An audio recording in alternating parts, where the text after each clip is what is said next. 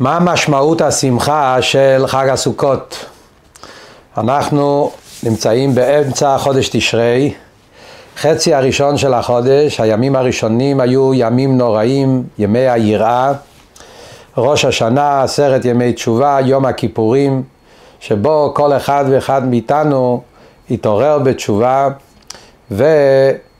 והתפללנו, ביקשנו מעומק הלב שהקדוש ברוך הוא יסלח וימחול לנו על כל החטאים, וביקשנו שהקדוש ברוך הוא ייתן לכל אחד ואחד כתיבה וחתימה טובה, שנה טובה ומתוקה. עברו הימים הנוראים של ראש השנה ויום הכיפורים, ומגיעים לחג הסוכות, זמן שמחתנו. השאלה שנשאלת היא, לשמחה מה זו עושה? מה בדיוק העומק, המהות של השמחה של חג הסוכות? בעצם יש פה איזשהו שרשרת. החגים, המועדים של חודש תשרי, זה לא רק צירוף של כמה מועדים שבאו ביחד. ככה יצא במקרה שהצטרפו כמה חגים.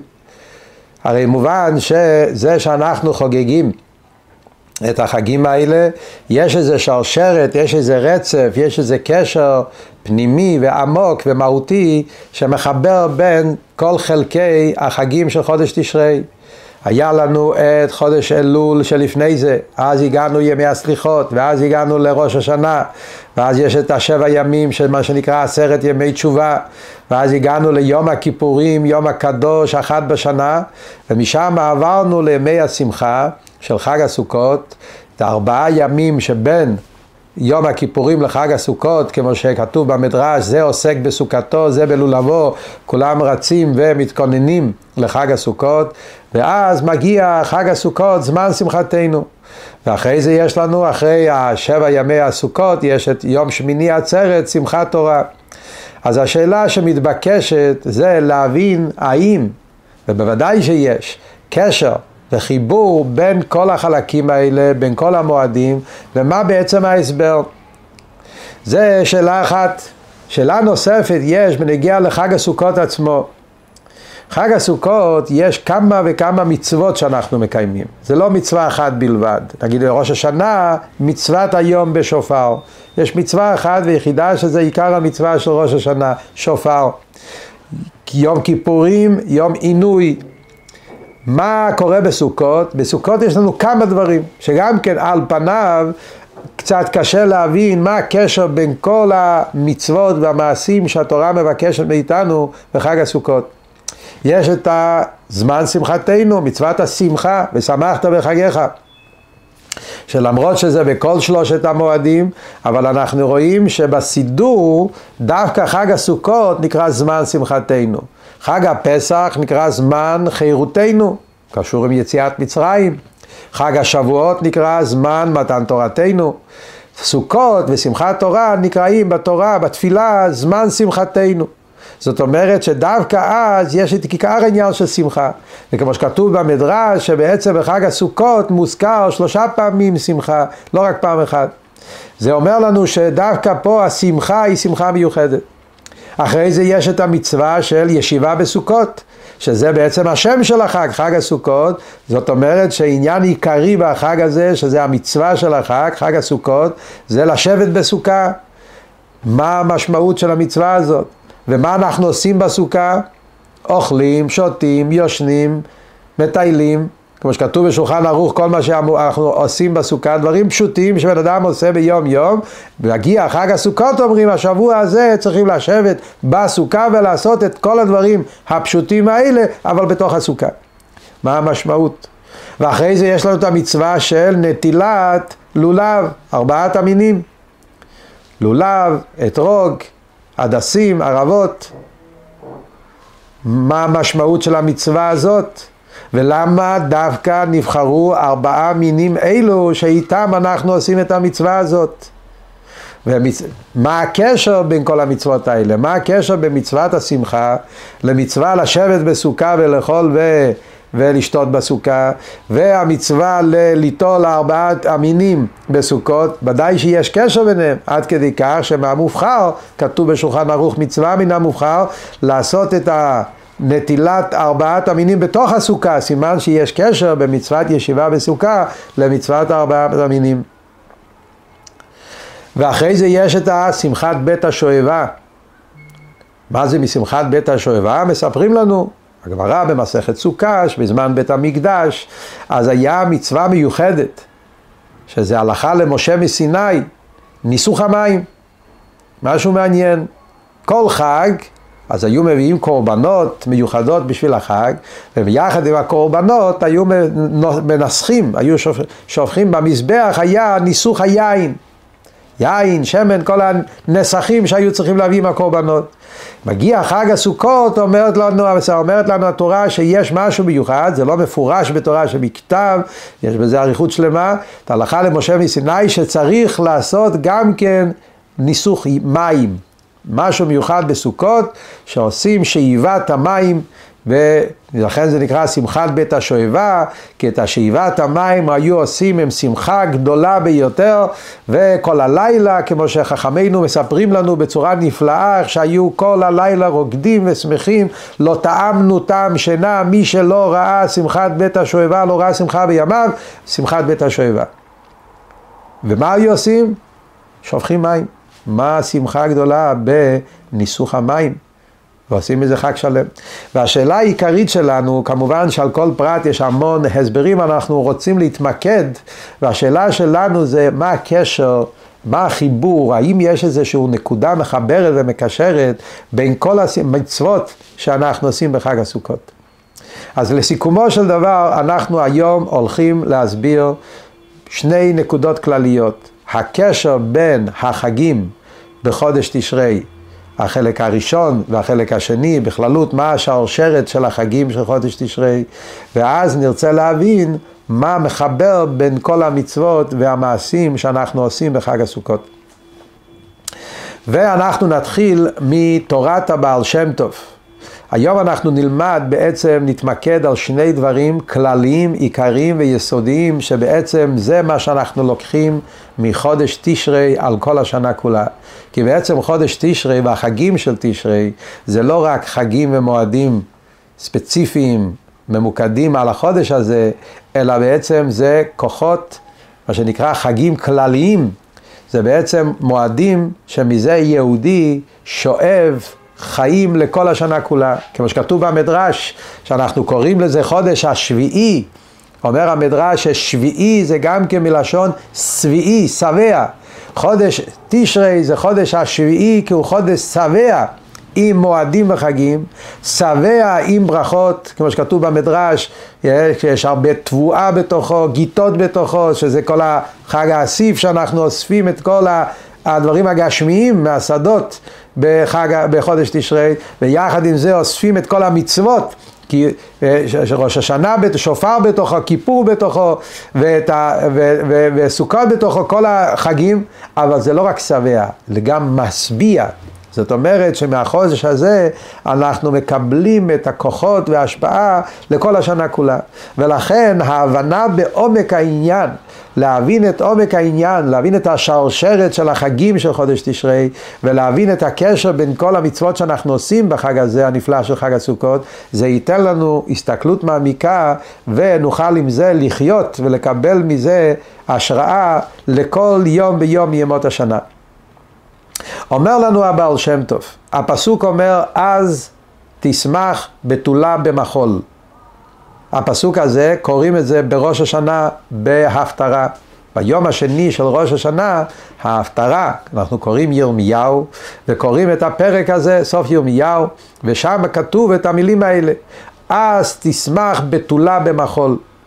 שזה מדבר על השמחה, אנחנו יודעים שבתנ"ך, כמו בשיר השירים, כנסת ישראל נמשל לכלה, הקדוש ברוך הוא נמשל לחתן, אז בתולה הולך על כנסת ישראל, קשור גם כן עם זה שחודש אלול מזלו בתולה, מדברים על עם ישראל, כנסת ישראל, ואומרים אז תשמח, זאת אומרת שהשמחה הגדולה של המחול, זה בעצם הנושא של חג הסוכות. אומר הבעל שם טוב, שיש במועדים של חודש אלול וחודש תשרי, מדובר על שמחה מאוד מאוד גדולה, שזה השמחה של ההתקרבות שאחרי ההתרחקות. נקרא מחול. מחול זה ריקוד מיוחד. הריקוד של המחול זה ריקוד של להתרחק ולהתקרב. רואים לפעמים בשמחות סוג של ריקוד, שזה ריקוד כזה שעומדים במעגל, עומדים בקבוצת אנשים, וכשהשמחה הולכת וגדלה, אז יש כזה בריקוד מתרחקים, אחד מתרחק מהשני, ואז חוזרים ומתקרבים. וההתרחקות הזאת וההתקרבות הזאת עושה שהשמחה נהיית כל פעם יותר ויותר חזקה. השמחה הזאת נקראת מחול. אז א' זין בגימטריה 8. זה הזין 7 ימים של חג הסוכות. חג הסוכות תעשה לך 7 ימים. האלף זה היום השמיני, שמיני עצרת. אז תשמח בתולה במחול, כנסת ישראל שמחים בחג הסוכות, השמחה של המחול, שזה ההתקרבות שאחרי התרחקות.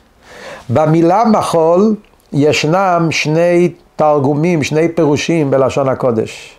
מחול זה ריקוד, והריקוד הזה שאמרנו, ההתרחקות וההתקרבות שגורמת שהשמחה תפרוץ ביתר שאת וביתר עוז. ויש את המחול מלשון מחול, מחילה, יום סליחה ובמחילה, יום הכיפורים. אז תשמח בתולה במחול, כלומר שבחג הסוכות מתפרצת השמחה של המחילה, של הכפרה, של יום הכיפורים. והמשל למה הדבר דומה? זה המשל של הבן מלך, המשל הידוע מהבעל שם טוב, של הבן מלך, שהוא קשור לאביו המלך, והוא הבן יחיד של המלך, והמלך אוהב אותו אהבה עצמית, אהבה הכי עמוקה שיכולה להיות. נתאר לעצמנו בן מלך, שנולד למלך לעת זקנותו בן יחיד. איזה אהבה, כמה אהבה המלך מרעיף נותן לבן מלך הזה.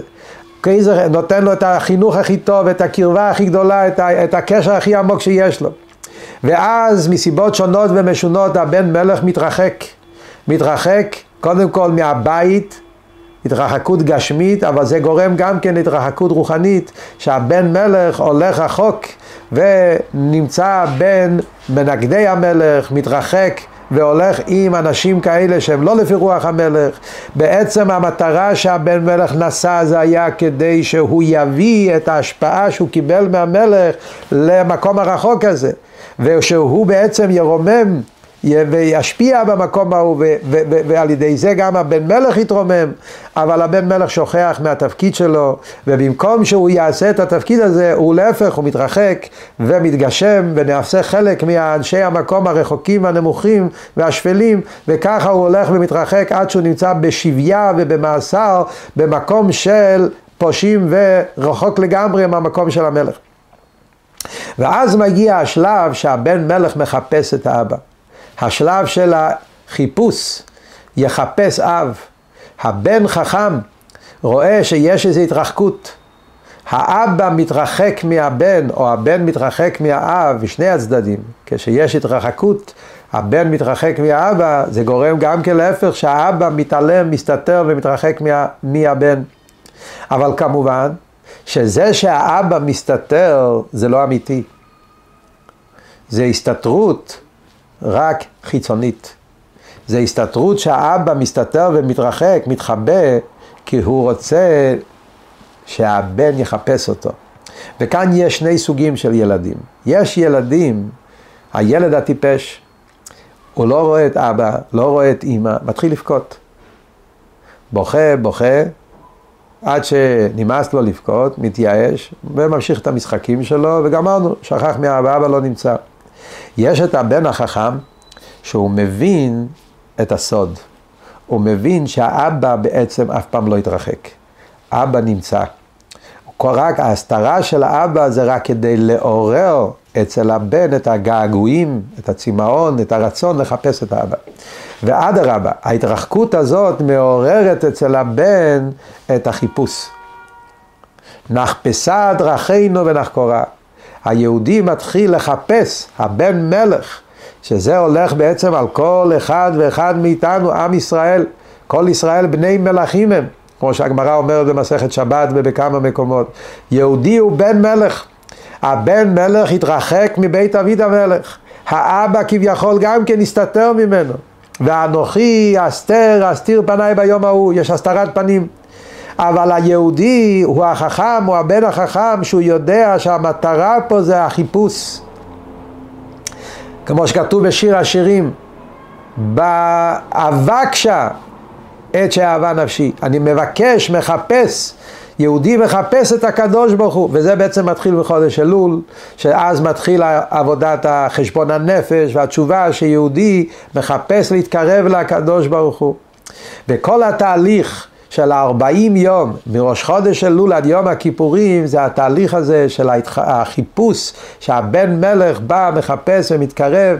ראש השנה זה הצעקה של הבן מלך, כמו שהבעל שם טוב מסביר, שיש את הצעקה בלי מילים, כי דווקא הצעקה הזאת בלי מילים, זה הצעקה של העצם הנשמה של יהודי, שמגיע מהמקום היותר עמוק, אהבה שאף פעם לא, בעצם לא נעלמה, היא תמיד הייתה שמה, היא הייתה מכוסה.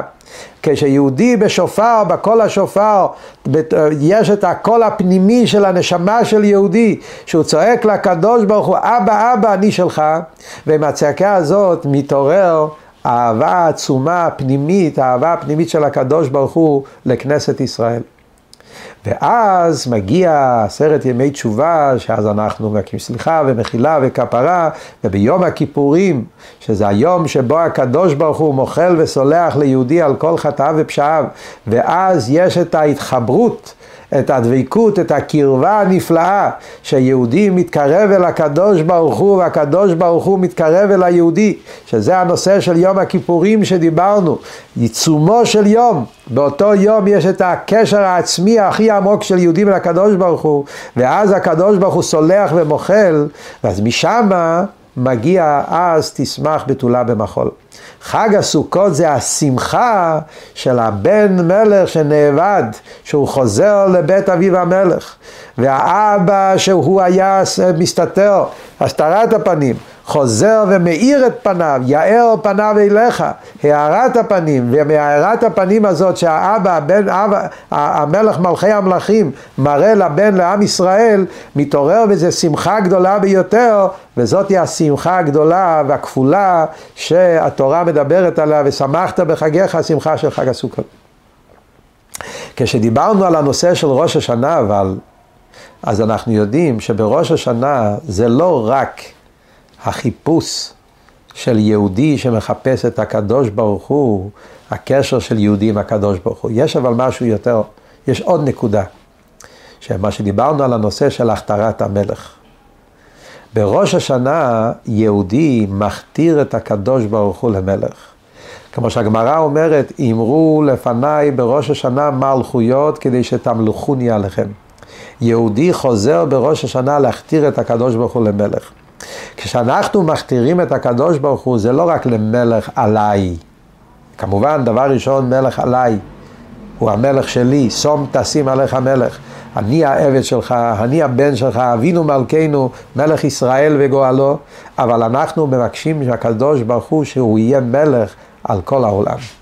אנחנו אומרים בנוסח כל ברכה שאנחנו מברכים לפני כל מצווה וכל ברכה לפני אוכל, ברוך אתה השם אלוקינו מלך העולם.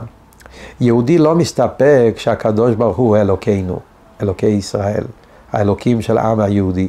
יהודי מבקש שהקדוש ברוך הוא יהיה מלך על העולם, מלך על כל העולם. בראש השנה, בכל התפילות, ובמרכז של כל התפילות, אנחנו רואים את זה בעמידה, בתפילת העמידה, בתפילה הכי מרכזית בראש השנה, גם בשחרית, גם במנחה, גם במוסף, גם בערבית, בכל התפילות. אנחנו חוזרים ואומרים כל הזמן, מלוך על כל העולם כולו בכבודך, וינשא על כל הארץ ביקריך, והופע בהדר גאון עוזיך על כל יושבי תבל ארצך, וידע כל פעול כי אתה פעלתו, ויבין כל יצור כי אתה יצרתו, ויאמר כל אשר נשמה באפו השם אלוקי ישראל מלך, ומלכותו בכל משלה. זאת אומרת, יהודי מחכה, מצפה ומתגעגע ורוצה ומכתיר את הקדוש ברוך הוא למלך על כל העולם. דיברנו על זה בעל ראש השנה, מדרש הנפלא בפרקי דרב אליעזר, שהאדם הראשון המליך את הקדוש ברוך הוא על כל הבריאה בראש השנה. ויהודי בראש השנה הוא בעצם מכתיר את הקדוש ברוך הוא למלך על כל העולם. העבודה הפנימית של ראש השנה בעצם היא כפולה. דבר אחד יש פה, הבן מלך היהודי חוזר בתשובה, היהודי שב, תשובה אמיתית, תשובה פנימית, שזה לשוב אל השם, לחזור הביתה. הבן מלך חוזר מהשביה ומהמאסר, וחוזר ולהתחבר עם אביו המלך, ומתחבר, מתחדש שוב פעם הקשר בין הקדוש ברוך הוא ועם ישראל, ויחד עם זה יש פה את המלכת הקדוש ברוך הוא למלך על כל העולם. הבקשה של יהודי שיהיה גלה כבוד מלכותך עלינו, שיתגלה המלכות של הקדוש ברוך הוא בכל העולם, וידע כל פעול שכל דבר בעולם, שהעולם הגשמי הדומם, הצומח, החי והמדבר, כל העולם כולו יצעק אין עוד מלבדו, שאין שום דבר חוץ מהקדוש ברוך הוא. וזה מה שקורה אחר כך ביום הכיפורים.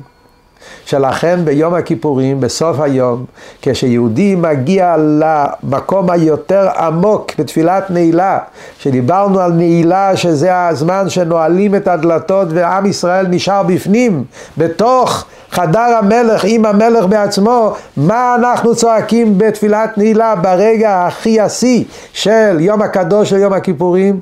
שמע ישראל, השם אלוקינו, השם אחד. פסוקי הייחוד, ברוך שם כבוד מלכות עול עולם ועד, 3 פעמים, השם הוא האלוקים, 7 פעמים, אנחנו רוצים ומבקשים וצועקים מכל הלב, שהתגלה מלכותו של הקדוש ברוך הוא בכל הבריאה, בכל פרט ופרט בבריאה. זה בעצם מה שאנחנו התפללנו בעשרת ימי תשובה. בחג הסוכות, גם כן, זה השמחה, שאז הדברים האלה מתגלים ויורדים פה למטה. בעשרת ימי תשובה, בחלק הראשון של חודש תשרי, זה התפילה, זה הבקשה, זה התחנונים, זה שיהודי מעורר את הלב, צועק, מבקש, מתפלל, ורוצה מכל הלב שהדבר הזה יקרה. כשמגיע חג הסוכות, הדבר הזה קורה בפועל. זה הזמן שבו יהודי מרגיש שהקדוש ברוך הוא באמת שמע לתפילותינו. יהודי הוא בטוח בביטחון גמור, שנובע מהאמונה הפשוטה והתמימה שמתעורר אצל כל יהודי בימים הקדושים האלה, ולכן אנחנו בטוחים בביטחון גמור, שבעצם הדבר הזה קורה פה למטה בעולם שלנו. החיבור הכפול הזה, שיהודי, בעצם מתקשר עם הקדוש ברוך הוא, השמחה הגדולה של ההתקרבות של יהודי לקדוש ברוך הוא, זה קורה בחג הסוכות. וההתגלות הגדולה הזאת שהקדוש ברוך הוא נהיה מלך העולם, והאחדותו של הקדוש ברוך הוא מתגלה בכל פרט בבריאה, כל זה זה השמחה הגדולה של חג הסוכות, ולכן אנחנו קוראים לזה זמן שמחתנו. אומר אדמו"ר הזקן בעל התניא, זמן שמחתנו לשון רבים. זה השמחה של שנינו. זה השמחה שהקדוש ברוך הוא שמח מכנסת ישראל, והשמחה שכנסת ישראל שמחה בקדוש ברוך הוא. זה השמחה של החיבוק, הקשר הגדול בין יהודי והקדוש ברוך הוא, והקדוש ברוך הוא ויהודי. שמחה הכפולה. ישמח השם במעשיו, וישמח ישראל בעושיו. יהודי שמח עם הקדוש ברוך הוא, הקדוש ברוך הוא שמח עם עם ישראל. ומהשמחה הכפולה הזאת נוצרת השמחה של זמן שמחתנו. ולכן בחג הסוכות מודגש הנושא של האחדות של עם ישראל בצורה הכי עמוקה. כי בעצם אנחנו יודעים שהכלי לכל הברכה הזאת זה העניין של האחדות. ברכנו אבינו כולנו כאחד, אנחנו אומרים בתפילה. הקדוש ברוך הוא מברך אותנו כשאנחנו כולנו נמצאים כאחד. האחדות של עם ישראל מתחיל מראש השנה, בעצם זה כל השנה, אבל בעבודה שיהודי עובד על עצמו, בעצם יש את אתם ניצבים היום כולכם לפני השם אלוקיכם, תמיד לפני ראש השנה אנחנו קוראים את פרשת ניצבים. אומר אדמו"ר הזקן בעל התניא שהיום הולך על ראש השנה, זה היום תחילת מעשיך.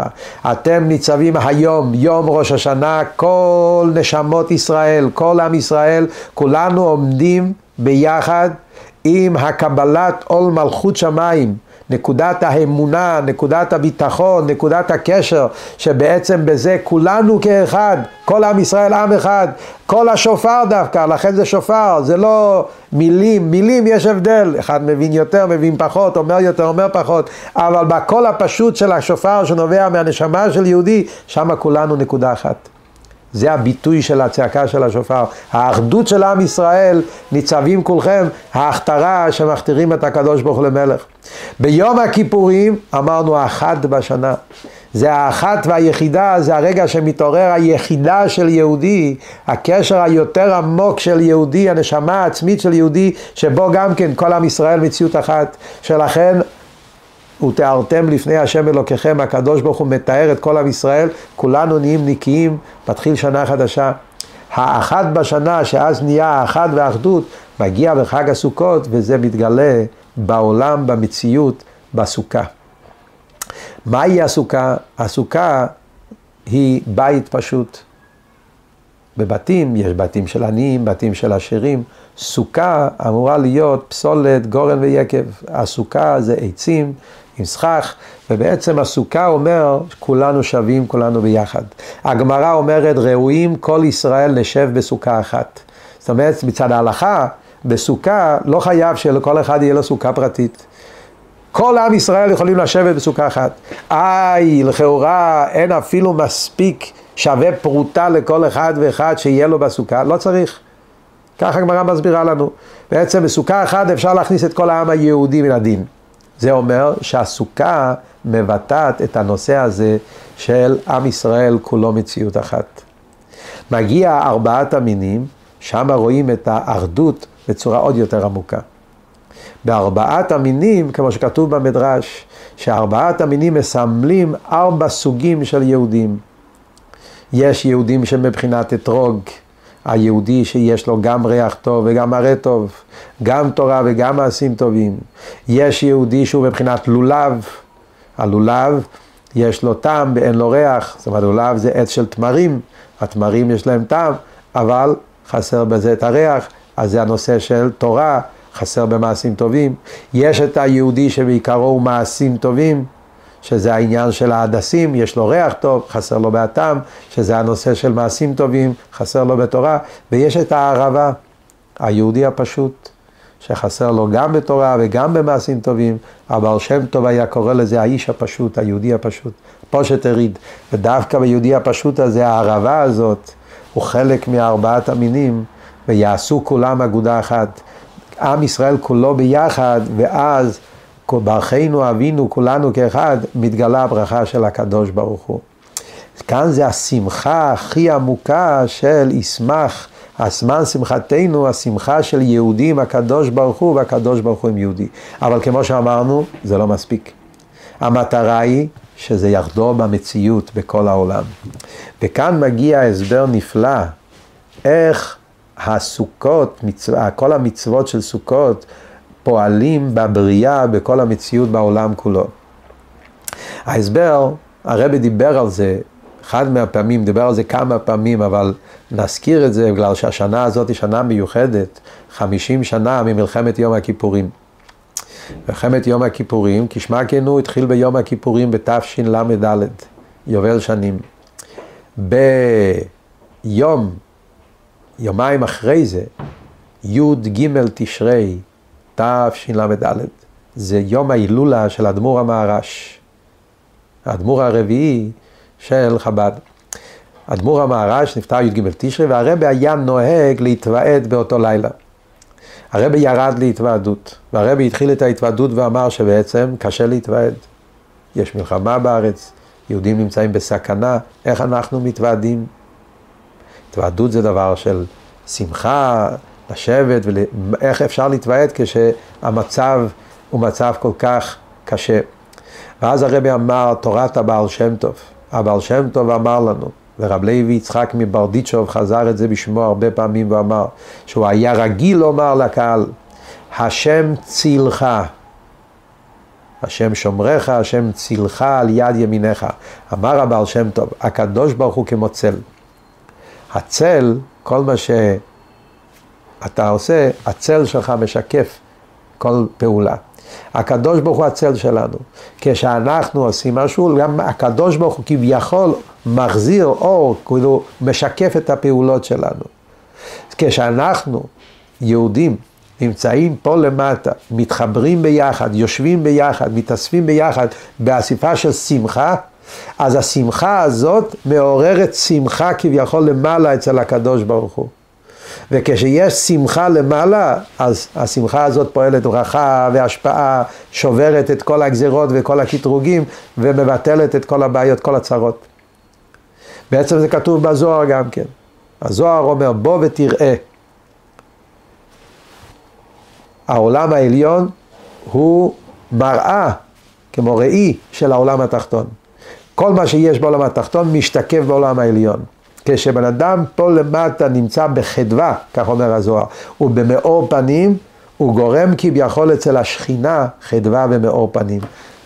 אז הרב אומר, נתוועד ונשמח, השמחה הזאת תעורר שמחה למעלה, וזה כבר יבטל את כל הדינים, את כל הגזירות, את כל הקברים הקשים. ואז הרב אמר מאמר חסידות, שמיוסד על התורה של אדמו"ר המהר"ש, שמבאר נושא נפלא ביותר, במהות של חג הסוכות, בקשר למה שדיברנו קודם. אומר ככה, ארבעת המינים, זה רואים בארבעה דברים האלה משהו מאוד מיוחד, שלא רואים את זה בכל שאר הצמחים. בכלל, העולם שלנו הוא עולם של ריבוי. ריבוי, פירוד. כל דבר מורכב מהרבה הרבה פרטים. ריבוי. יש ריבוי דומם, ריבוי צומח, ריבוי חי, ריבוי מדבר, כל דבר שונה מהשני, כל דבר מורכב מהרבה יסודות, מהרבה פרטים. עולם שלנו זה עולם של ריבוי. זה נקרא בלשון התורה רשות הרבים. רשות הרבים לא רק במונח ההלכתי, אלא במונח ההשקפתי, רבים, הכל מחולק אחד מהשני, כל אחד מחולק מהשני, כל דבר נפרד מהשני, עולם של פירוד, רשות הרבים. וזה רואים בטבע של כל דבר, שבעצם כל הדברים מחולקים. בצמחים האלה, בלולב, באתרוג, בהדסים, בערבות, רואים בהם משהו מיוחד, שבכל אחד מהם יש איזו נקודה של אחדות. מתחילים עם האתרוג. האתרוג, כתוב בגמרא, שלמה הוא נקרא פרי עץ הדר, כי הוא דר באילנו משנה לשנה. זאת אומרת, יש לו את העניין שהוא עובר את כל תקופות השנה. בדרך כלל, כל הפירות והירקות יש להם תקופות. יש פירות שצריכים קיץ, יש פירות שצריכים חורף, יש פירות שצריכים תקופה כזאת, תקופה אחרת.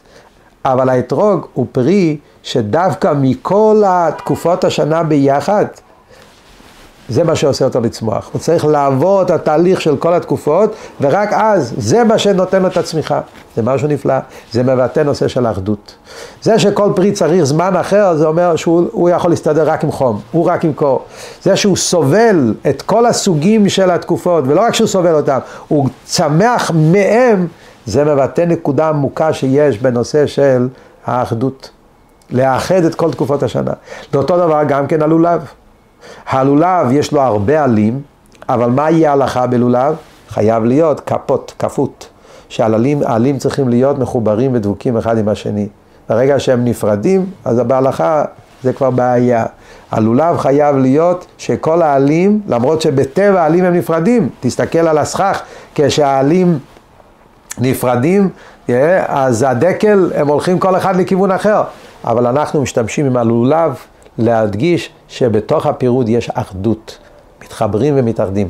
ההדס, 3 עלים יוצאים מכל קו, יש 3 עלים, אבל הם חייבים להיות בקו ישר, לא אחד למעלה, אחד למטה.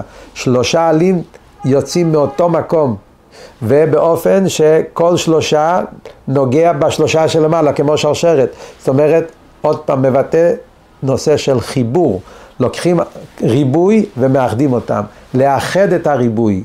והערבה, הגמרא אומרת, גדלים באחוונה, שאחד הפירושים בזה, כמה פירושים, אבל אחד הפירושים שהם גדלים בחבילות, הם גדלים בקבוצות, באחווה, עניין של אחווה, שביטוי של אחווה. אז זה מה שאומרים פה, שבארבעת המינים שאנחנו משתמשים, התורה בחרה ארבעת המינים שבהם מאיר העניין של האחד. האחד זה הקדוש ברוך הוא, השם אחד ושמו אחד. זה אומר שפה בבריאה, הארבעת המינים הם מגלים בתוך המציאות של הבריאה את השם אחד ושמו אחד. וזה התוצאה של ראש השנה. בראש השנה ביקשנו והתפללנו מלוך על העולם כולו בכבודך. ביקשנו והתפללנו וידע כל פעול כי אתה פעלתו לראות את הקדוש ברוך הוא ואת הבריאה. הנה אנחנו רואים את זה בארבעת המינים. כשיהודי מגיע בחג הסוכות, והסוכה מבטא את האחדות הכללית שמקיפה את כל היהודים באותו מקום. הסוכה מבטא את האחדות השם מבחינת הסוכה. אחרי זה יש את הנושא של ארבעת המינים, שכל אחד מבטא את האחדות, מתגלה השם אחד בתוך המציאות של הבריאה. וזה בעצם כל היסוד של חג הסוכות, זה העומק של החג שאנחנו חוגגים בחג הסוכות, ומזה מגיע גם כן הנושא של שאיבת המים, של שאפתם מים בססון ממעייני הישועה, שיהודי אחרי העבודה שלו בחודש אלול וחודש תשרי, ראש השנה ויום הכיפורים, הוא הגיע לקשר הכי עמוק שלו עם הקדוש ברוך הוא, הוא לא צריך יין כדי לשמוח. המים מסמכים אותו. מים מסמל את הפשטות, את הדבר שאין לו טעם, אין לו ריח. יהודי חושב שכדי להתחבר עם הקדוש ברוך הוא צריך יין, צריך טעם. יין מסמל הסברים, פירושים, דברים שנותנים לך טעם והסבר. מגיע יהודי אחרי חג ראש השנה וכיפורים, אומר לו, המים, מעשה פשוט, דבר פשוט, גם בדברים הכי פשוטים, בקשר הזה, בכל פרט ופרט ביום יום, אני מרגיש את הקשר עם הקדוש ברוך הוא. וזה בעצם המצווה של סוכה. תאכל, תשתה, אין פה משהו מיוחד. לשבת בסוכה, לאכול, לשתות, ובתוך המציאות הפשוטה של יום יום, אתה מרגיש, אתה יהודי ואתה קשור עם הקדוש ברוך הוא. וזה השמחה הגדולה הזאת, את זה אנחנו מביאים לכל יום בימות השנה. שבמשך כל השנה יהיה נרגש אצל יהודי את השמחה הגדולה הזאת. שכשאני קם בבוקר ואני אומר מודה אני לפניך, אני יהודי. השמחה הנפלאה הזאת מעצם זה שאני יהודי.